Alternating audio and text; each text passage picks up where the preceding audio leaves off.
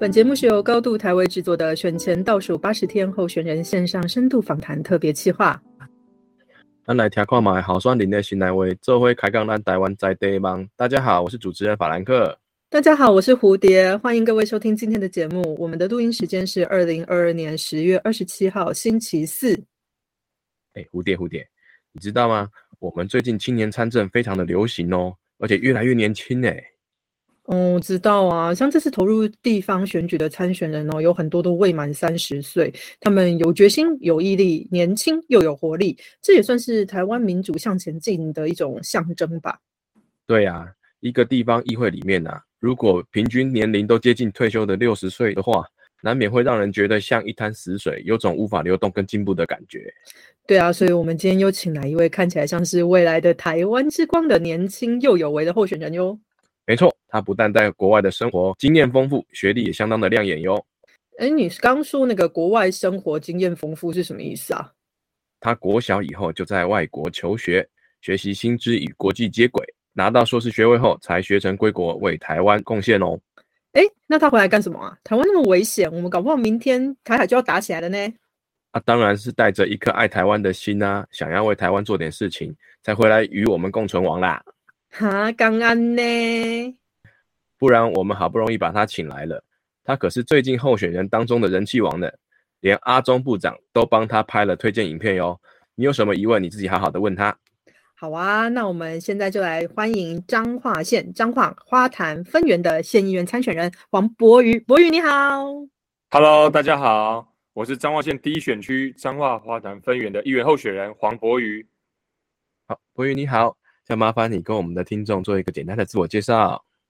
呃，大家好，那个我是黄博宇。那这次呢，在参选我们彰化县第一选区的议员候选人啊。我从十三岁的时候就离开台湾，然后我就到国外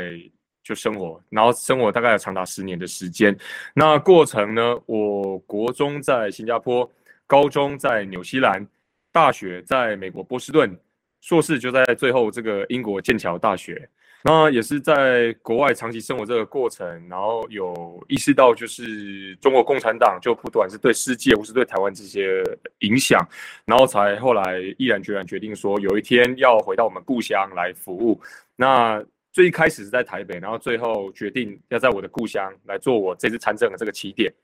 哦，真的很棒哎！所以其实你小学毕业以后就出国了，是我们一般人口中的小留学生哦。那所以有一个问题，我们要先问在前面，希望你不要介意哦。请问你有其他国家的国籍或者是居留权吗？没有，其实要现在要拿到国外的身份不是那么容易啊。然后再来，我在不管是哪个地方生活时间其实都不够长，所以我也不足够，就是有满足他最低标的条件这样子。对，所以你只有一本护照，就是台湾的护照，就是有啊。在我的印象里面呢，就是你要参选中华民国党公职，就是应该是不能持有外国护照。对我的理解是这样子啊，我的理解是这样，没有错啊。对啊，所以绝对绝对没有，绝对没有。对，嗯，好，你的求学生涯相当的精彩，横跨四大洲，从十三岁开始，你就在国外，在所谓的西方民主国家成长。你自己觉得这对你的思考养成跟一般的台湾成长的孩子有什么不一样呢？我个人觉得，某一个程度来说，呃，我觉得视野吧，就是毕竟长时间在外面生活，接触到这么多文化，那我在看事情的角度，我可能不会相对，我觉得应该不会，应该也不会说太局限。就是我认为世界上有这么多的可能啊，这么多的条件，那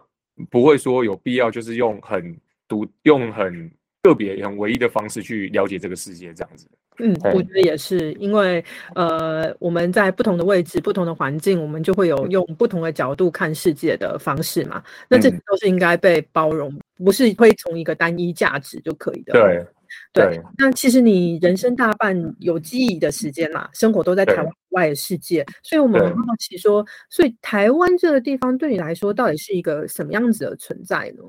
算是一个怎么样存在吗？对我来说，是个很算是个很。既熟悉又陌生的一个存在，就是说，因为我十三岁就离开之后，那大半时间就都在国外嘛。那其实我对台湾的印象一直以来都回来台湾之前，但我这是说回来之前，一直都停留在就是非常年幼的时候。对，然后是一直到后来，我开始因为两岸的问题关系的升温，跟国际形势就是美中对抗的这个形势的提高，我才开始去关心，就是呃中国在亚太的影响，那乃至对台湾的影响这样子。所以在这过程中，我开始会透过呃国内的媒体开始去了解说台湾的一些情况。所以虽然我一直在国外生活，但我一直不断关心台湾的时事。那在这个堆叠的这个过程，然后会开始发现说，哎，其实。很多事情就是说，台湾有很多很值得，就是很多人，我记得以前现在好很多，在那在早期的时候，很多人会蛮看衰台湾，觉得哎，台湾不是个很优秀的国家。但是从国外各个数据来看，其实从世界这一一百多个国家、一两百国家来排名的话，台湾其实各方面的数据那各方面的条件其实是不差的。这在欧洲国家，你摆在欧洲都算是前几名的一个国家，算是强大的国家啦。但不管从人口或是各方面的条件来说。那，但是后来发现回来台湾的时候，总是觉得，哎，好像跟大家想象的，那时候二零一八年刚回来，哎，会有一些落差。不过在部队，我那回来当兵嘛，在部队生活，然后观观察起来，觉得，哎，好像一般人的印象跟我在国外所观察出来的感觉好像不太一样。对，所以就是说，哎，我是台湾这个地方对我来说是个，我对他的印象、对他的感觉是个不断在成长、不断在改变一个过程。你在国外观察国内的人怎么看这个国家，到你实际回来之后，你去体会。地方的人到底是怎么看这个地方？所以说我台湾对我的印象是不断的在改变的。刚刚你有提到，呃，一八年回来的时候，你有去当兵。我很好奇的是，很多小留学生在国外呢，都想想尽办法不躲避兵役。你为什么要回来当兵呢？哎，我觉得我我跟你说，这个这个很有这个很有趣哦。因为国外，因为我在部队里面，很多人跟我讲这个问题。那这可能在跟在美国生活的关系有一些影响吧。就是说，在美国。作为一个军人为国家服役是一件光荣的事情，这不是很丢脸的事情啊。当然，除非你有特别意识形态啊，你认为说啊，美军不应该去伊拉克或就有对外这些行为，那那另说了。但整体来说，为国家服务这不断是一个义务，而且这是应该的事情。躲避是一件很丢脸的事情。那时候我刚回到台湾，而且再来国家从世界的排名来说，台湾的武装力量的实力，甚至是跟以色列是不相上下的。那我会觉得，哎，为什么国人会觉得说？就是参加国军是很丢脸的事情，我那时候一直不可理喻啦。那当然，当然进到部队的时候，你大概了解说为什么这个心态，但并不代表我会认为说这个心态是是合理的。但当下只会觉得，哎，怎么会这样？那但是即使这样子，我到时候回来，我也是非常投入部队的生活啦。那那时候大家都把我当奇葩，就是说，哎，奇怪，这个人怎么就是真的把这个部队的生活，真的把它当成我们真的在受训这样子？然后觉得这个很蛮特殊的这样。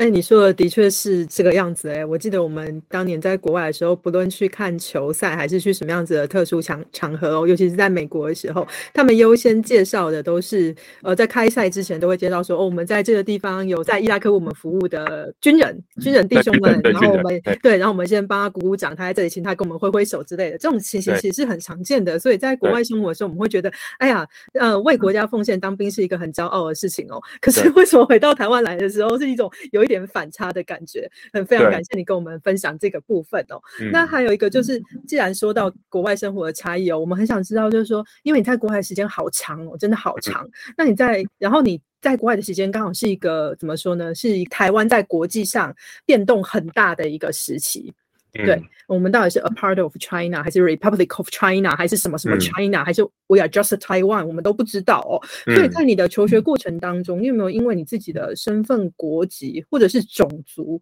被歧视，或者是说被刁难过吗？那对你来说是造成了什么样深刻的影响吗？哦，这是有两块，这从两个层面来说。第一个是先从种族来讲好了，大家可能就对这有兴趣，说哎，在国外会不会被歧视？那这个，我觉得其实这个问题加减都会有了，但是我必须说，我整体的经验来说，相对起来不是那么的严重，就没有像有时候一些媒体渲染的到那么严重，但确实会遇到不友善的情况，就可能车子经过，然后车窗摇下来会中指会出来，这加加减加减会这种事情加减会发生啊，对吧？这这不可避免。那或是说，大家可能在呃。在学校的时候，有时候加减，他们我印象很深刻啦。就是有一次，我那时候美国要离开之前，你要去申请，就是也不是申请，就等于是留资料，表示说你要离开这个国家。然后因为长期以来他们对外留学生的刻板印象，就是觉得这些人会想赖在我们的国家，不想离开，或者这样的印象。那但我那时候就是很确定要离开了。那他们离开之前就类似会，就是会提醒我，友善的提醒啊，就是说，哎，那就是哎，你的时间就这么长哦，你一定要离开哦，不然你会变非法移民哦，就类似讲这个啊，这其实让我感觉是很不舒服的。就这种情况会发生，我想说，哎，我跟你说就是什么时候就要离开，我下礼拜就是要离开，我就确实会离开。你跟我讲什么，我都已经跟你说我下礼拜离开，你跟我讲哦，你半年后你没有离开，你会被怎么样怎么样？我觉得这种感觉就是不舒服了。但但你有没有把它理解成歧视，那就见仁见智啊。类似这种感觉，安在你讲国籍的部分。就是这个部分，当然有时候会困扰着我啦。就类似我记得有一次去古巴的时候，那因为中华民国、中华人民共和国这是中文嘛，啊，英文差一个 People's，就一个的 People's Republic，呃，Republic of China，ROC，PRC 嘛，啊，一般的人不会关心这么多啦，因为这第一个一般人不会去关心，特别欧洲不会去关心东亚的政治，他们就觉得啊，就中国跟台湾，啊，如果你用什么就是中华的共和国跟中华人民共和国，对他们来说这差不多的东西啊。对啊，所以那时候我记得在那个古巴时，我进古巴入境之前，他们有看我的护照嘛，它上面写 Republic of China，他们就直接到国旗上就写 China，啊，我有跟他们解释了，就哎呀，这个不太一样，他们觉得啊啊，你们的护照，你们不是 China，那护照为什么要写 China？那很麻烦这样啊，我说不清楚，类似这种情况啊，有时候会造成我的，有时候在外面会造成我困扰，或者说那时候我记得去英国的时候也是啊，也是他们类似说哦，呃，台湾到后面要挂号。中国的一省就是 Province of China，类似会这样啊，啊，你有时候觉得好像被吃豆腐的感觉，啊，没有办法，就那中国近代史有一句话就不是什么弱国无外交，但是我觉得我们没有那么弱啦，但是就是整个形势来说，就是没有办法，我们的对手刚好是世界上军事第二名的国家，所以我们会呈现出我们好像比较弱，但是真的国际来说，我们没有那么差。那为什么你会选择研究人文历史呢？那以古鉴今需要有相当的热情。你没有想过跟家里的长辈一样当牙医吗？哎，我一直以来我在国中的时候，其实我以前国还比较小的时候，在台湾我成绩不是这么的好，那我就历史这个科就这这个这门课就一直学的还蛮好的。我从以前就有这个算天赋嘛，就一直都学的还蛮好的。然后到后来就因为我为什么没有走牙医？因为我一直我理化数理就理科这方面都不是那么理想，所以后来。就慢慢朝文学这方面前进啊。那当然，因为我在国外啊。假设我在国内成长，我当然不知道会有怎么样的情的发展。但至少在国外的过程相对是自由的，毕竟家人没有在周围嘛。那就是呃，国外所遇到的这些，不管是老师还是那个那些，就是学校里面的人员，在辅导的过程，也是鼓励小朋友要朝着自己的兴趣去发展。所以，我后来那时候就一直朝着文科这个角度，这个过程就一直前进。然后，所以说很顺的，就是。美国就念大学，然后英国就硕士，然后就一直朝历史系这方面前进。而且国外他们有个观念啊，就是说你不用像台湾，就是好像你什么东西都要会，要学得很好。啊，国外他们不会这么要求，他们觉得你什么不好没有关系，你就是你要找出你最专精的那一本，你要把它修得最好。对，你就把那本把它做好就好，其他的再到其次这样子。嗯。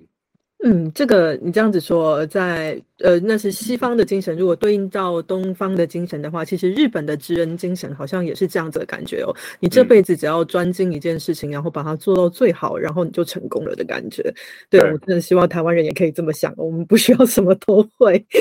对，那我们刚刚讲到你是呃研究历史的嘛，对不对？对。所以你的硕士论文研究的是美国印第安人的移民史哦。那刚好是跟那个自由民主大国转型正义还蛮有关系的。那我们想说，对应到台湾的发展史上面，台湾也刚好正走在一个转型正义的路上哦。那如果这两个对照来看的话，你觉得有什么有趣的看法，跟可以跟我们分享一下吗？对照来说，我觉得好像在我们这个过去这十年，好像全世界突然，我我不知道是巧合还是什么因素，就是有掀起一股就是对过去的这个批判的一个力量。我觉得突然大家开始去检视历史，说，哎，我们过去发生什么事情，大家就要把它拿出来讨论。那像台湾，我们就遇到这个，那时候刚好二零一六年，就是有这个。台湾再一次政党轮替，那民进党再一次执政，那大家就开始讨论说：，哎，我们过去这些遇到一些状况，不管是对中国两岸关系的检讨，或者说对过去威权时代遗留一些遗遗留的一些问题，就第一次转型正义真的浮浮出台面，变成一个问题。然后那时候刚好呢，在欧洲也掀起一个，就是他们把它称为就是嗯。时间不够久远了，但就是说，这个突然有一股就是左派的运动起，就兴起一股，就是再次检视我们过去所遇到的问题，就是比比如说在美国就发生了这个呃推倒铜像的这个运动，大家都开始检视说，哎，我们的建国之父哎，不管是华盛顿，或者说是汤姆·杰弗逊，就这些建国之父，曾经都是有蓄奴，都是一些蓄奴主。那我们是不是还要用，就是说，呃，我们还是要用歌颂他们的这个角度去看待他们？当然，我们不，我们不会去。抹除就是他们建国的这个贡献，但是说我们对他们这个人格的这个完美性，我们是要去做出质疑。包括林肯，他可能还有讲过一些非常种族歧视的语言。那当然，那都是历史啦。啊，至于我们现在怎么评论过去那个，大家可以再讨论。但至少大家开始讨论这件事情，就是说，哎，过去有一些事情，我们是不是可以用另外一种眼光去看待那个过去？那同时间，台湾也刚好在经历这个状况啊，就是说，哎，不管我们对过去有什么看法，就大家开始去。至少开始去讨论啊！哦，我一直觉得说，哎，刚好不管是美国和台湾，这都是一个很好的现象啊。那你觉得那个台湾，如果我们现在真的走在转型正义的路上，台湾的应该做到什么样子才算是一种转型正义的成功呢？呃，我觉得转型正义这种东西，你对这种呃，这种它是个转型正义，它是个，我觉得它是个概念诶，就你要怎么去认定说它到底成功跟失败？就好，那很多人都说德国是转型正义优良的典范。可是，呃，我前阵子有一个档案啊，就是他把德国地图画出来，从他政党属性到他的贫富差距，就几乎是由东西德过去的边界呃去做区分，就等于是东德跟西德，原东德原西德的那个的那个区域，会有完全不一样的意识形态。那当然，你说转移正义，把它导到纳粹以前，确实他对处理纳粹的这个过去，他算是做的很彻底。但是你说一直到现在，对东德过去的一些，不管是呃贫富差距，或是对呃对过去那段历史的理解，他真的有走到我们理想中的那种转型正义的结果吗？但是你要说，那怎么样叫做很完整的转型正义？因为历史毕竟它已经发生了。那这么长时间发生一些过的的这个的事情，它一定对在地的人口一定有一定的影响吗？就好比说，哎，我们像我爷爷那一代，可能经过日日本时代统治，啊，我爸爸妈妈一代经过威权时代统治，啊，我这一代完全是民主化。那我相信每一个人经过每一段历史，都有一定有他遗留下的东西。那你说你要怎么把那一段过去过去那段经验，它是个人生经验，你把它完全抹去？像大家讨论，他们说，哎，包括那个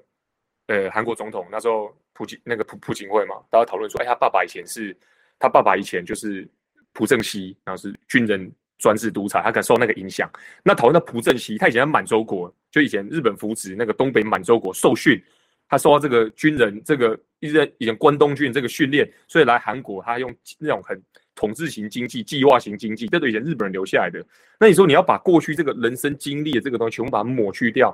我觉得这个。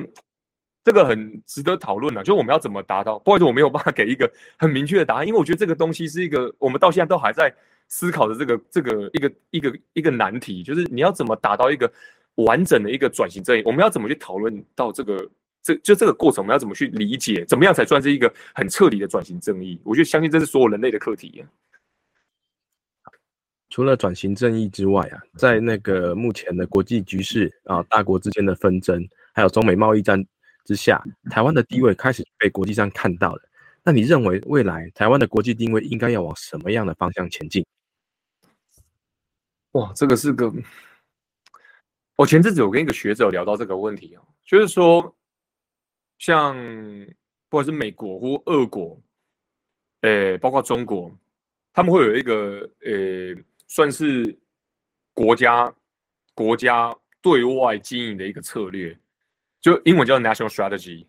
就是说，哎，我们可能，例如说，俄国啦，就是他们可能会，他们类似会一些分析，就是说，哎，我们这个国家未来要成为一个很强大的国家，我们可能要满足以下条件，我们可能领土要扩张，那我们可能要堵几个孔，就类似说，哎，我我随便举个例子啊，例如说，哎，俄罗俄国可能好像有九个孔之类的，例如说乌克兰、乔治亚、哈萨克斯坦，就是说，因为他们国家平原很大，所以他们需要占据几个。官要就是几个国，就以前前苏联一些土地，为什么一定要扩张？不然的话，呃，假设发生战争的话，他们长驱直入，无无天险可守，类似有这种情况。或者说中国，哎，他们以后要他们国家强大，他们南中国海一定要控制啊，东海要控制，然后美国美军要把它从东亚驱逐出去，不然的话，你等于你如果换个角度，你可以想象中国军舰在密西西比河在绕嘛，或者在墨西哥湾绕嘛，这是不可想象的事情。对对对，没有说这个换换位思考啦，就是中国为什么它一定要对外扩张？就它要完全完全达到国家的安全，它就成为一个大国，它必须经历这一段。那美国目前就是相对完整的情况嘛，就是说，哎，南北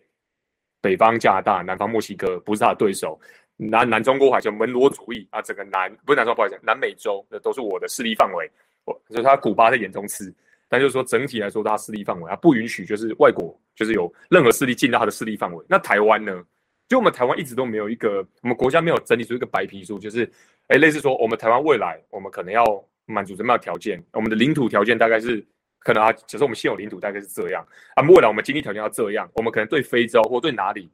我们不用军事，我们经济可能条件是怎么样？就类似像韩国，他们可能说，哎，可能在中东，我们可能要做这方面的投资，在非洲做那边投资，去分散中国市场的风险，就会说，哎，台湾好像我们没有整理出一个很明确的一个。一个呃方向，说我们未来应该要怎么做？对啊，因为我我觉得这种东西是很远大的东西，我我我不认为我有那个那个哈那个足够的知识去 去跟大家分享说，我觉得台湾应该要怎么走。但是我只是提供一个概念呢，我觉得哎，我们是不是国家，我们没有整理出一个类似的呃一个策略，就是哎，我们未来要怎么去经营我们的国家这样子？嗯，我们真的感觉到你真的是非常学有专精哦。我想一个。有充分的人文素养的人文学者，大概就是这样子的感觉哦。那我们很好奇的是，你在学术的专业养成上，你觉得这个对你的走上政治之路有产生什么样子的影响吗？呃，我觉得往好的方向想的话，就是我我个人觉得我做事情会很重视实事求是啦，就是我会觉得要呃依据跟论述，就类似说像我在地方选举好了就。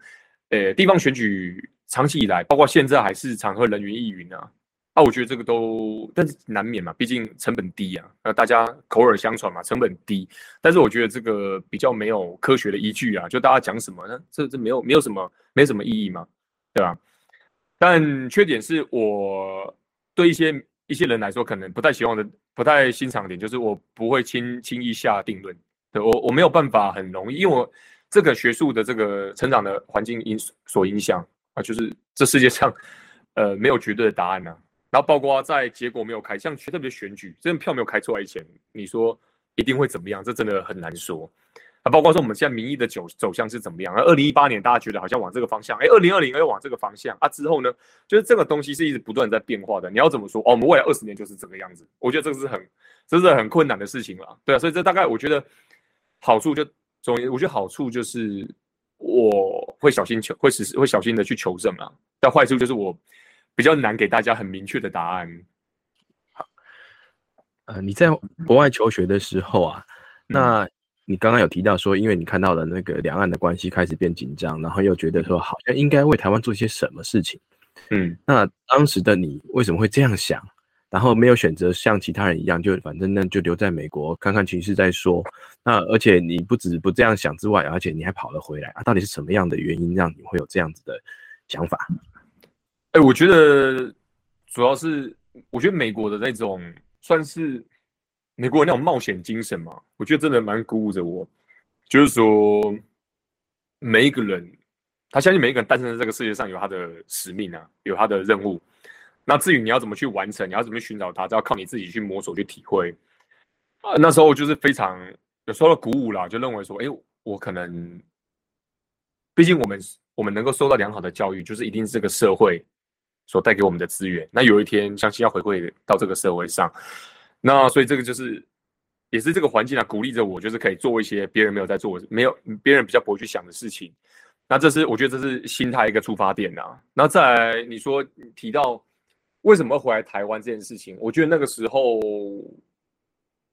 最首要是那时候，呃，我觉得周子瑜事件，大家可能已经忘掉。那那时候对我的影响还蛮大的，就是，哎，同样就是说，哎，很一个也是一个小女孩，然后到台湾的小女生，然后到国到韩国，然后去受训，然后之后要走到一个一个政府这样子的去羞辱。那我觉得这个，这当时的我来说，我觉得，哎，这是个非常糟糕的一个行为。哦，所以那时候我开始对这个。对中国政府就是印象就不是那么的好，然后再加上那时候川普刚好美国也发生政党轮替，然后川普政府川普总统执政那段时间，才开始提出很多国内就是对中国的一些挞伐的声音，就说哎，包括呃我们学校内有孔子学院，哎，这些东西是我们应该保留这种东西在我们的校园吗？就我们美国自己都不会这样去包装我们过去的历史的，啊，我们有一个这种很特殊的这种机构，外国的机构进到我们的校园里面，在宣传他们的意识形态，那这样是我们能够容许的吗？这是言论范言论自由能够容许的范，这有在言论自由能够容许的范围之内吗？就开始去讨论这些问题，然后我回头去看台湾，就从各方面，就是从国际，然后在地方，然后看到台湾，然后看到说，哎。那台湾，我我们台湾人就连美国，连中国这样子稍微对美国人稍微有些刺激，美国的反应就已经这么大了。那我们台湾这个中国问题是很长久、很长久的一个问题。那台湾人是怎么看这个问题？那当下我的感受就是，至少在二零一八年前夕，二零一六、二零一八这个期间，大家整体对中国是相对觉得那个警惕性也不是那么强啦。大家觉得好像他们就一直来都是这个样子，所以才会让我觉得说，哎，啊，好像是不是？有这个机会的话，我把在国外所看到的东西，就是这个是不是很正常的行为？我们把它带回到台湾去，然后让更多人知道说，像被这样子，台湾被这样子对待是不合理的。然后我们也有义务要站起来向他们说不。那你从呃，就是决定回台湾以前，你就决定说我回台湾就要从事政治工作吗？一开始的目标确实是这样啊，那当然还是有疑虑啦。毕竟，嗯，我在。我我在国外生活很太久了，那我家人也会有也会迟疑啦，就是说，哎呀，你在外面那么久，那其实我们政治的生态是要不断的，假设要选举的路线的话，你要不断的跟基层民众去做接触，那因为你的生活经验跟地方的人差的非常的遥，就差的非常多，非常遥远，那确定这是你能够做到的吗？包括地方的这些选举文化，嗯，就跑红白帖、婚丧喜庆，这你能够接受吗？对，不是每天都在讲。你在学校聊的那些东西，你在基层你碰到的东西不是这些，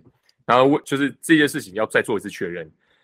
所以一开始说想说，那不然是不是先到台北去，先从国会助理开始体会，看一看一下这个生态带是怎么回事，那如果有适合的话，再继续走下去。嗯，好，那像你这样的归国子女啊，在中国就是被称为海归派，那台湾也有海归派，那最近因为某些网红的缘故，被解读为精英臭。那请问你，你对于这个精英臭有什么想要说明的吗？哎，我觉得没有什么好，我我也不会辩解。这样在外面有时候被质疑，这个我觉得没什么好辩解。因为我觉得，呃，阶级这种东西是至少我我我不是指指后天就先天阶级成分，我觉得这个不是在讲成分，在讲好像那个朝鲜，我说这种东西不是我们能够控制的啦，就是人的出生，就是像那个美国建国一样，人生而平等。就人人生而平等，然后在内战的时候，那个那时候有一段争论，就人真的生而平等吗？人生的是而是不平等的，但是我们国家有权利保障他后天有平等追求自由的权利。对，所以人生而是不平等的。那是回到这这一点，就大家说，哎，你讲我这个，那我只能跟你说，人人我承认人出生是不平等的。我的爸爸妈妈是谁，我们没有办法决定啊。我生活在哪样的家庭，我没有办法决定，但是后天的努力都是需要的啊。那我们要建立一个很美好的国家，我们就要强调，我们要希望，我们要有信心，说这个国家有一也会成为一个有足够有能力提供给所有人追求自由、追求更好生活的权利的一个国家，对啊。所以我认为，有人如果要跟我讲你的出身怎么样，我觉得。这我 我我没有办法，我没有办法给他回应。对，嗯，我觉得你说的没有错，人人人生而生而平等哦，这也是为什么后来美国会发生南北战争的原因啊。这个讲到最最最基本的问题，就是那个时候就是因为黑奴的问题，所以才导致后来的南北战争嘛。那就那再更讲回更原始点，那就是因为人而不平等，所以才会有人为奴，有人为主嘛。对啊。那你期望把？台湾也带入一个，嗯，或许台或台湾或许已经是了啦，我们也在往那个那个平等的 路上走。嗯，你希望台湾可以走向这样子，呃，人人生而平等的这种方向吗？美好的愿景吗？其实我觉得从世界，当然任何国家都没有完美的，但是如果假你你拿沙地阿拉伯，或是中国，那南非。你来跟台湾比，台湾其实跟这些国家来比的话，我们算是相对非常自由，然后社会歧视也相对相对哦，我不是说没有，社会歧视相对低的一个地方了。那当然我们有很多需要努力的地方啦，不管不管是对外劳的一些态度或什么的，这个我们需要时间，也需要就是我们都需要时间去调整。但是整体我觉得，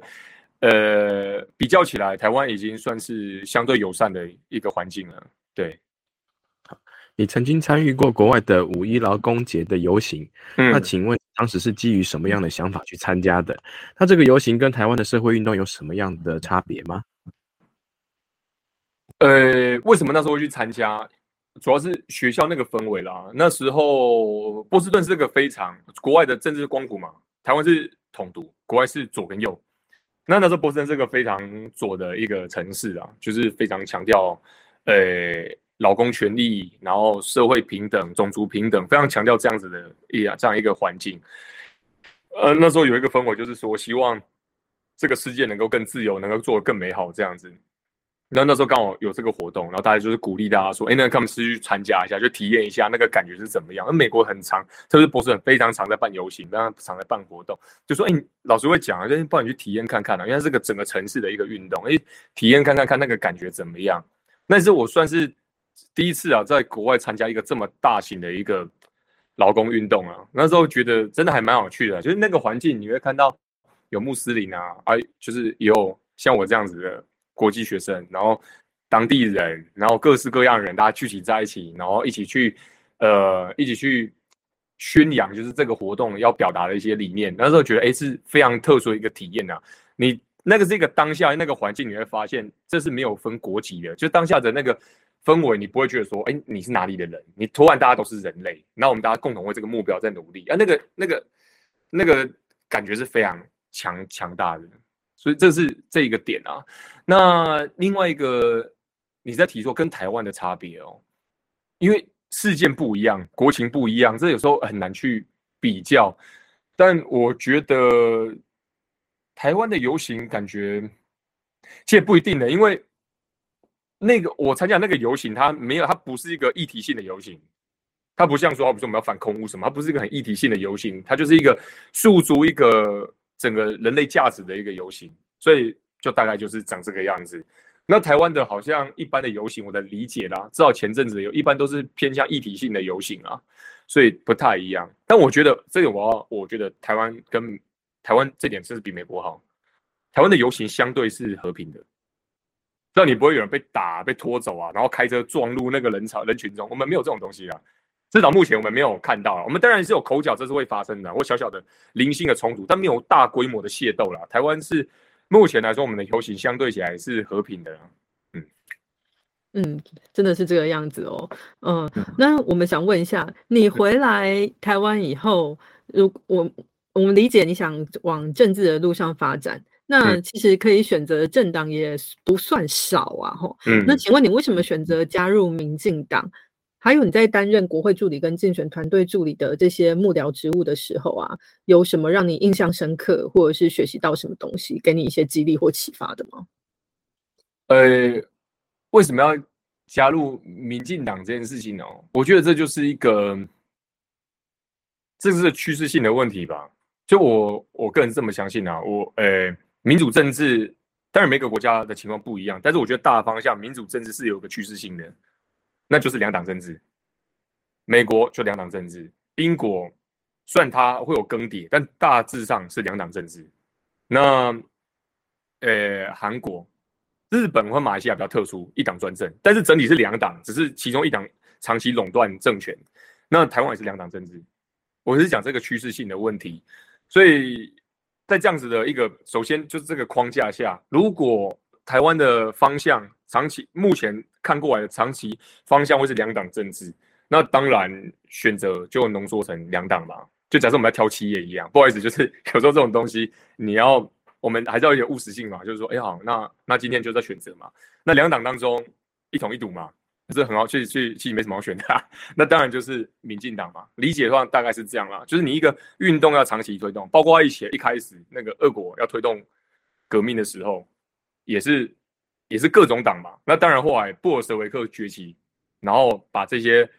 底下的左派政党全部整合起来，然后他就变成他最大党，然后去推动这个。他那时候其实也不是最国国国内的最大党，他是最激烈当中左左翼最激烈政党的最大党，然后他也在集结这些小党力量才有办法壮大。对那其实台湾的情况也是类似类似这样的情况啊，就是说，哎，目前我们推动本土运动，推动就是国家要走向独立这个方向，目前民主进步党确实是。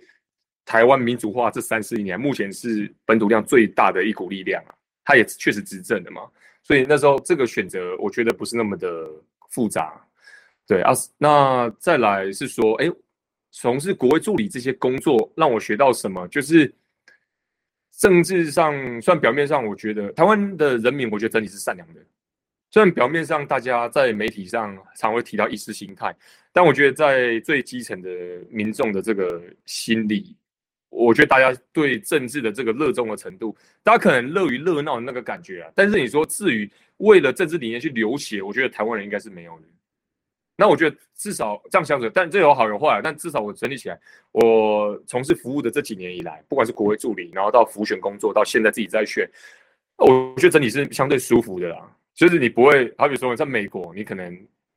随时议题就会弹出来，你遇到一个人，他直接问你啊，你是不是美国人啊？你怎么样？就是很快有各有很明确的标签会出来。那台湾当然大部分大方向会有这些东西，但至少你在跟基层民众互动这个过程，大家不会好像遇到你哦，民进党啊，你就是这样讲；国民党你就是这样这样这样。不过，大家还是会看出你这个人是个怎么样的人，大家会先评估说人在党。但我我是讲我基层我的我感受情况，但如果你在选先是首长跟总统，那但是另外一个格局啦。但至少我说很基层的情况来说，我觉得民众整体算是偏向是偏善良的啦。嗯，好啊，你曾经做过国会助理，那大部分是担任在幕后的幕僚的工作。那是什么样的原因让你下定决心要走到目前？那还有，我们也知道你曾经在吴一农的团队服务过，可是他第一次参选的是立法委员。那你第一次选的是地方议员，那这两个很不一样。那请问你为什么要选择参与那个地方议员的选举呢？OK，那诶，那个为什么要走到目前？那就是说，政治工作在台湾其实就两个出路嘛，一个就持续走幕僚的工作，那另外一个就是自己出来就是参选嘛。那幕僚的工作我也做大概两年左右，那我大概去去理解说，不管是在台北或在地方，它大概生态我大概摸清楚了。那刚好有这次有这个机会了，就是说，哎，那可以出来选看看。所以我想说，哎，既然都已经体验过，那它大概的它的大概的呃生态大概就是这样，我也了解了。那我是想说，是不是可以挑战自己走下一步看看？那是作为自己出来选看看，毕竟你都已经体会体验过，就是过程大概是这么回事。所以现在换自己出来选，那刚好有机会，主要是有机会啊，机会非常重要。那第二件事，为什么说本来在？打立委选战，那为什么后来现在是参选议员选战？那首先最现实就是每个人条件不一样啦，就是那时候我我的条件包括各种呃各种角度去评估，我但目前没有那个条件可以去选 立法委员，我也太年轻了，对啊对啊对啊。然后我家里我们家里其实呃我爸爸妈妈就是一般的牙医师了，我们没有我们其实长期我们是支持者的身份在支持民进党了，我们没有。我们没有人有参与政治的这个背景，对，所以当然有机会参选就是个要难难能可贵的事情啊。那当然就是说，但是先从门槛最低的议员开始啦，那就先体体体验看看，说，哎，这个过程大概是怎么一回事啦？对啊，很单纯啊，其实非常单纯。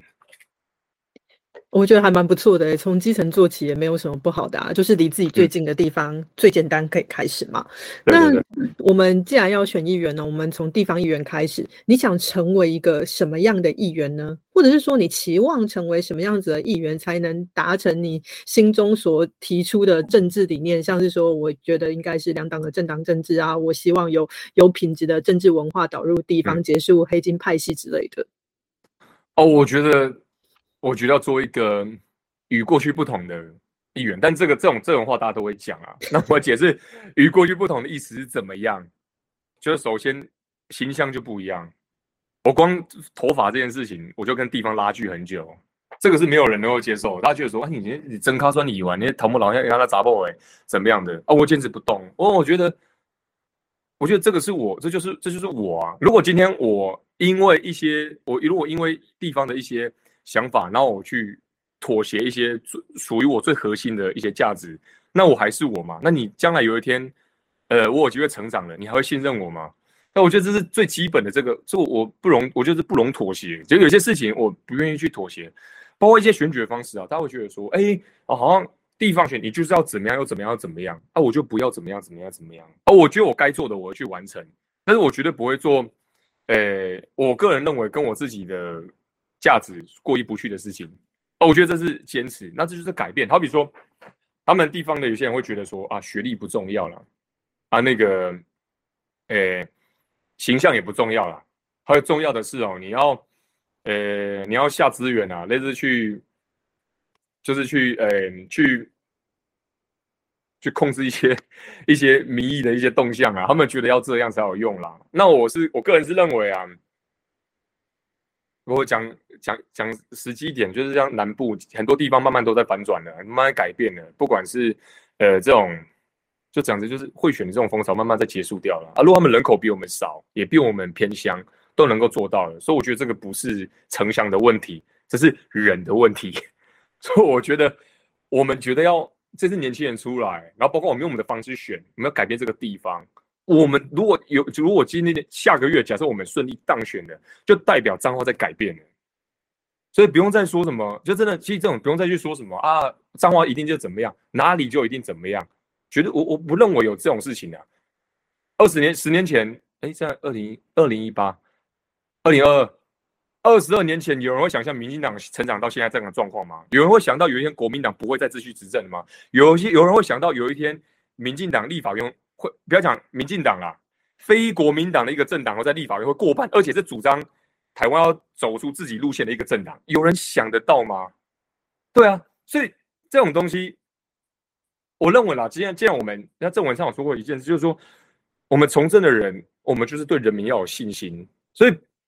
不用在就人民人民也要对自己有信心，就不用去说，哎，好像以前是怎么样，啊，未来会怎么样，绝对没有这种事情。世界是这个世界是不断的在前进，不断的在改变，留下的人是一成不变、不会改变的人。不管他再怎么古老，就连北朝鲜，就连沙地阿拉伯，每一年、每十年都在改变，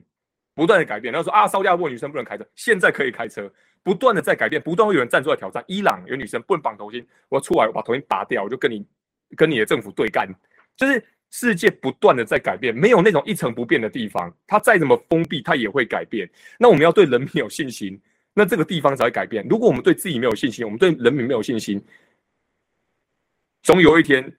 改变也会发生。只是因为你一时的不信心，造成这个改变延延宕下去。不好意思，我刚才讲的有点激动。不会，嗯，我们呢要对自己的人民有信心，改变才会发生。真的，真的，嗯。那现在我们就来请你介绍一下你的选区彰化、花坛、分园这三个地方。嗯，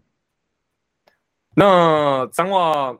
首先彰化开始啦，那是我自己的故乡。它我在我的了解里面，它长期以来算是一个，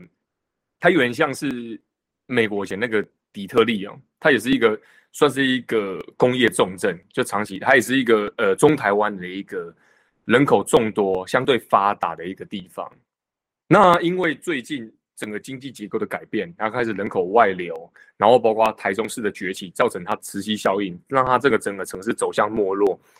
我一直认为说，彰化人，特别是老一辈人，一直有一种失落感，会觉得，哎，我们曾经好像是一个这么样的，是一个相对一个非常繁荣、非常了不起的一个地方啊，今天怎么会走向到今天这样子的一个样子？他会觉得说非常的遗憾。那我们看到说，哎，台中市不断的在改变。那或者说园林市也开始在改变，那为什么我们彰化市彰化县的彰化市这个地方，它怎么一直都没有改变？他觉得非常的遗憾这样子。对，那当然这有很多结构性的问题啦，对吧？那花坛跟分园就是相对起来就是比较偏向一些地方，那分园会比较，嗯，比较辛苦的地方就是说，因为它中间隔一条山脉。然后再它又距离南投县会比较近一点，所以从各方面的整个条件来说，它会比较，哎，会相对的比较交通相对困难，然后也比较与世隔绝啊，所以它整个发展起来会比较困难一些，这样子，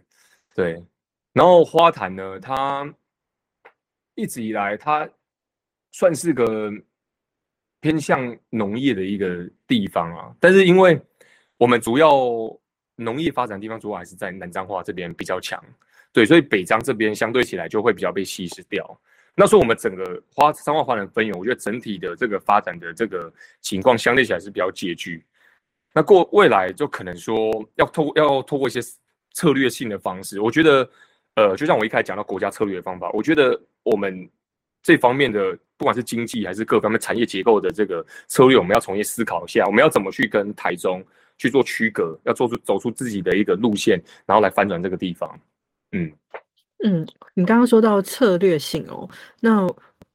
那个一直。大家觉得彰化原本是古城哦，现在好像感觉似乎是相对没落了一些，所以我们很希望它可以找回往日的那些呃荣光的感觉哦。所以现在博宇你回来了吼，你回来你的家乡，那你希望你回来以后如何为你的选区带来什么样策略性的改变？哦，我会觉得，首先呢，我觉得要面对现实，就是我们要。面面对真实啊，就是说，哎，我们目前的好，我们现在情势是这样，我们人口在下滑，我觉得这个是短期内没办法改变一个现实，对啊，为什么人口会成长？它的理由，那为什么要下滑？它有它的理由。那首先我们要认清这个这个事实，然后再对症下药，我们要去思考说要怎么改变它。那我个人倾向的想法啦，我觉得说，与其我们。大家在嚷嚷说我们要去跟邻近的县市去做竞争，比与其讲这个，我们要思考出我们的特色在哪里，我们的特质在哪里，而我们要去怎么去跟这些地方做出区隔，我们才能够成长。那我觉得，首先就从产业上来说好了，就是说，因为我们一般都是相对是比较偏向传产的这样子的一个一个产业。然后包括我们很多，但这都很有争议性啊。就是说，因为我们一些区域，我们到底这些产业区，我们要怎么去规划，怎么去划分？我觉得这些都要去协调。然后包括未来，我觉得，但我们很多道路、交通基础建设，我觉得都会把它完善化。啊，彰化我觉得比较遗憾的是，因为我们的地理位置得天独厚啦，就是我们算是在中台湾的正中心，但是因为我们的我们的交通，我们各方面的交通条件一直没有提升。如果来彰化，你就知道，彰化的道路相对起来不是这么的。哎，不是这么的好走，就它的交通动线规划有一些出了一些状况，就是然后这个部分一直长期，因为它真的很难处理。那长期以来也一直也是因为处理也不是那么得当，一直拖延到就是脏话的发展。那我就觉得交通，不管是交通，或是说对产业的这个这一方面的这个规划跟重视，一直都没有得到就是它最适合它的一个调整的一个方向。对啊，所以我相信说这个慢慢的、慢慢的等。新一代的人慢慢起来，大家开始去了解这个问题，大家可以慢慢对症下药去做调整，对啊，因为目前地方选举还是比较，我们的方式还是相对比较传统啊，大家还是比较着重于就是互跟民众之间的互动啊，然后去得到信任这样子，大家比较少会去讨论说，哎，我们的政策未来要走向这个方向，那我们是不是做什么事情，让这个地方变得变得更加的，呃，变相的更加的完善。对，就这个方面比较少会被提到啊。相信未来慢慢的，我们这一代起来之后，希望对地方这一方面政策的这个讨论会越来越，会越来越呃完整。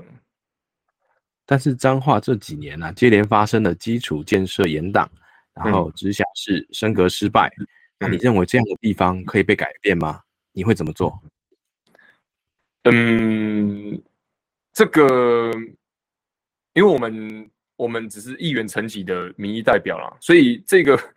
呃，会不会完成，要靠县长的决心呐，对啊，所以当然是希望说未来的县长为未来彰化发展这个考量，然后去做去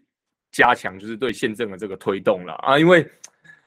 这个很遗憾啊，就是我们一直以来我们彰化县产出的民意代表都来自南彰化了，或者也不是我们彰化市的民意代表，所以大家对这一方，所以我们。对这个区块的重视程度可能比较不会那么高，这因素很多啦。但是至少目前现状是这个样子啦，对吧？大家一直不断的去拖延啊，所以这样子造成说我们基础建设的进度一直不断的在落后啦，啊，这个真的很非常的可惜，嗯。好，那我们来讲讲议员层级的事情吼。那个 彰化县议会啊，长期是蓝大于绿啊。那所以你在选举的时候，你有设想过哪一天如果我真的进到了议会的话，会遇到什么样子的高墙或者是阻碍吗？那对于面对这样子的高墙跟阻碍，你有没有拟定什么作战策略了吗？呃，其实我觉得政治的形势千变万化啦。首先，这要真的要看下个月的情况。就假设说。我上去了，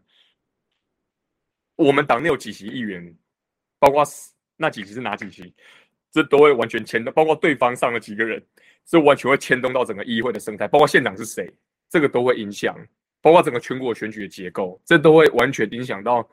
整个人跟人之间的关系。对，所以现在讨论这个，我觉得呃真的太早。对啊，我们也不会去想这个问题的。老实说，大家先当选再说嘛，对吧？因为这个东西，呃，我我这样说一这个有趣的事情啊，就是我们之前我们秀芳，我们现在他选县长了，但之前他在选立委的时候，上次其实也选的很辛苦。然后在那个过程中，他们有说，选前一些基层像一些里长代表，就是所谓的市民代表、乡民代表，对他的态度，选前跟选后完全不一样。就是可能这些，就是他们跟这有时候这意识形态，就是跟意识形态没有直接的关系。我觉得这样可能很多都是懒的，然后他们就是选前就是这个态度，然后讲难点的气焰嚣张啊，他们觉得他们会赢啊，结果选后完全改变，甚至这个外溢效应不只是针对他个人跟他的团队，而是对整个民进党公职突然那个态度都变了。大家会发现说，哎，好像形势跟他们想的不太一样，所以。正是这个非常动态的一个过程，没有所谓说，哎，它不是个固定性，它像水一样，它是水无常形嘛，它不是个，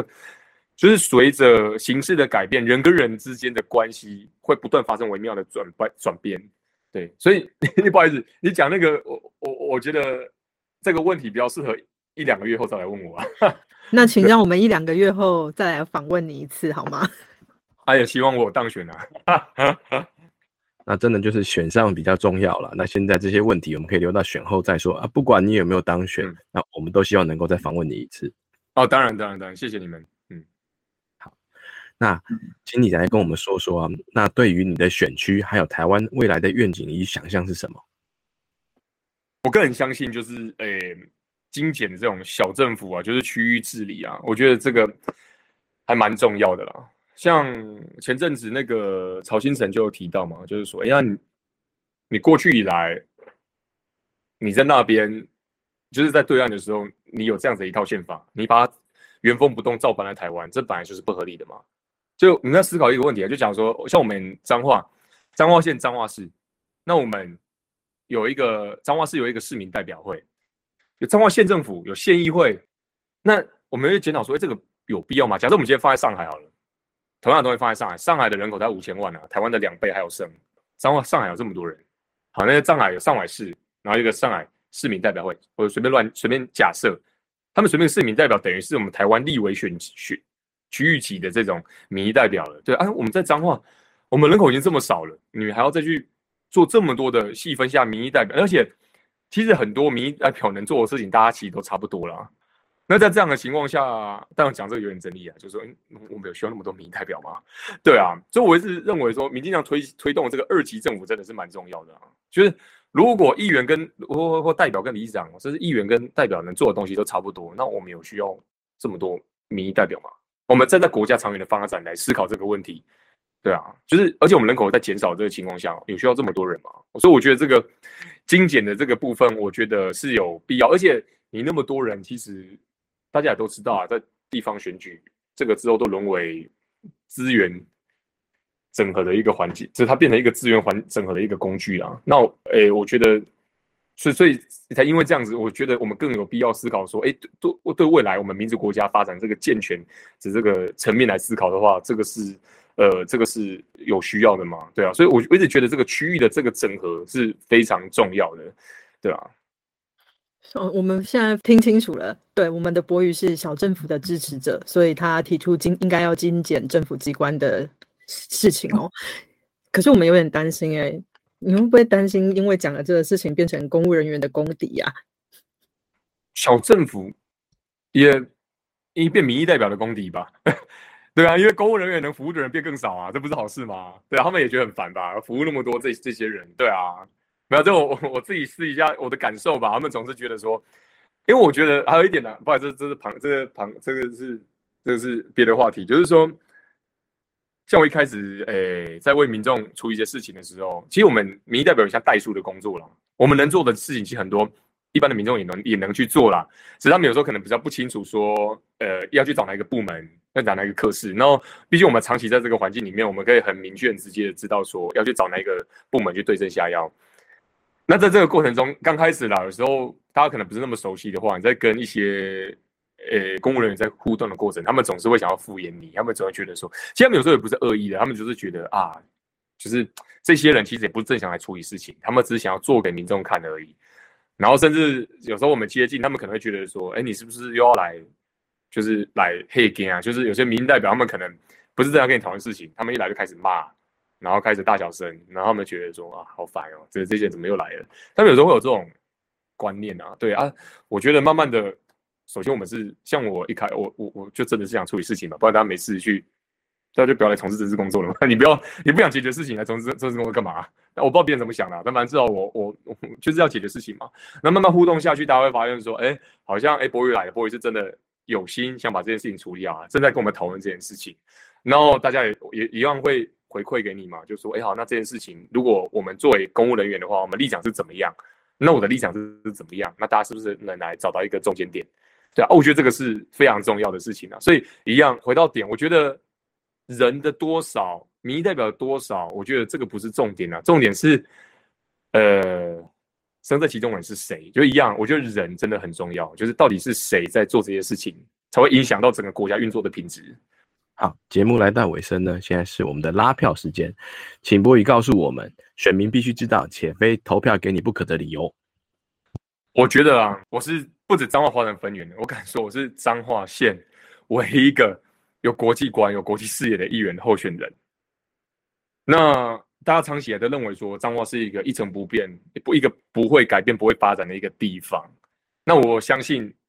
会有这样子的因素，不是因为我们的环境不好或者我们条件不好，而是我们没有找到对的人。那我相信我就是那个对的人。那也希望大家可以给我这个机会，对，让心血导到我们的现实里面，让这个地方改变，只有新人才会改变。那这边拜托大家。我们今天真的非常感谢博宇来我们节目，让我们从声音感受到他深厚的人文素养。博宇以历史为基底，投射出宏观的视野，小心求证，实事求是，论述务实有意义，却不轻易下定论。他忠于做自己，不愿意与违背自身价值的东西妥协。他说：“要先面对现实，才能真正改变地方，带领彰化向前。”他也借用郑文灿市长说的话。对人民有信心，相信可以改变。所以在这里，我们也希望各位听众，请你给博鱼信心。你一一二六的决定，决定的不仅是博鱼的未来，更是彰化的未来。请各位好好思考一下，拿回主导权，让真正愿意为地方奋斗、努力的人当选。节目的最后，又是我们交朋友拿好物的时间。本次的好物是由民进党籍的新北市土树三英市议员候选人心理女孩高乃云提供的高乃云文具组一组，送礼自用两相宜哦。在这次专访公布的隔天的十二点，我们会在黄博瑜与高度台位的粉砖各抽出一位幸运得主，小编会跟你联络寄件地址。请大家在留言处给黄博瑜加油打气，要动算，分享给你的亲朋好友，最好是彰化县彰化花坛分园的选民，当然也不能忘记了我们新北市土树三英的选民哦。大家一起来留言参加拿好物活动，选战剩下倒数三十天，我们一起加油！今天谢谢博宇，也谢谢大家收听，我们下次再见，拜拜，拜拜，拜拜。